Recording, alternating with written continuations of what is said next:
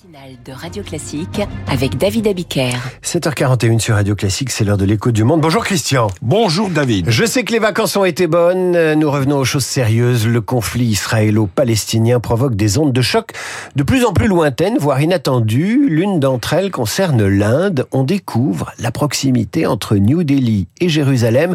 Pourquoi un tel rapprochement? Après avoir connu la colonisation britannique, l'Inde et Israël ont conquis leur indépendance à un an d'écart respectivement en 1947 et en 1948.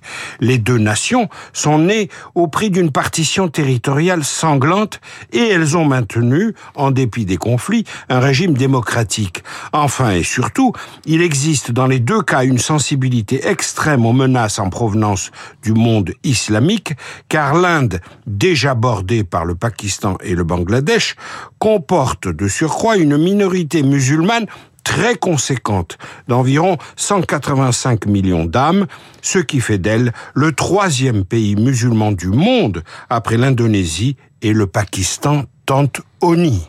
On a donc effacé les divergences avec Israël si tant est qu'elles aient existé. L'Inde jouait le rôle de chef de file du tiers-monde à la tête du mouvement des pays non alignés et elle identifiait l'État hébreu comme faisant partie intégrante du bloc occidental. New Delhi a même été la première capitale non arabe à reconnaître l'OLP.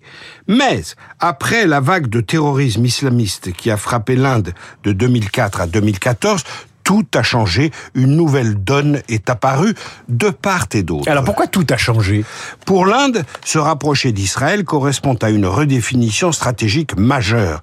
La fin des deux blocs Est-Ouest a été concomitante avec l'émergence du nationalisme hindou censé propulser une appartenance fière et conquérante. Cet ethno-nationalisme a constitué la base d'un nouveau récit national qui a rencontré de nouveaux points communs avec Israël.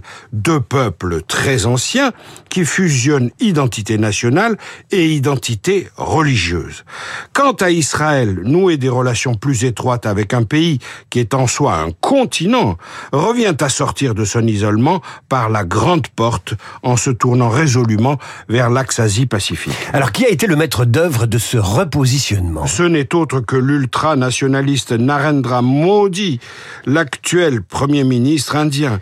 Il a effectué en 2017 le premier voyage d'un dirigeant indien en Israël, suivi en 2018 par un voyage de Netanyahou en Inde. Depuis, le commerce bilatéral a été multiplié par deux en cinq ans pour atteindre 10,7 milliards de dollars en 2022.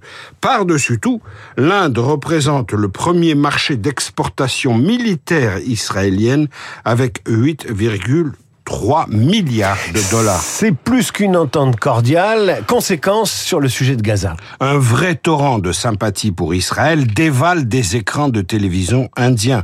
Le BJP, le parti ultra-hindouiste de Narendra Modi, procède à une intense propagande qui exploite les abominations commises par le Hamas.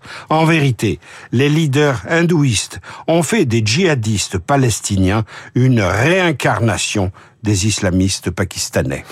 Christian Macarian, lui, n'est pas réincarné, il est lui-même chaque jour sur Radio Classique à 7h40. Dans un instant, 120 ans de Goncourt de littérature et de polémique. C'est le journal imprévisible Radio Classique, 8h moins quart.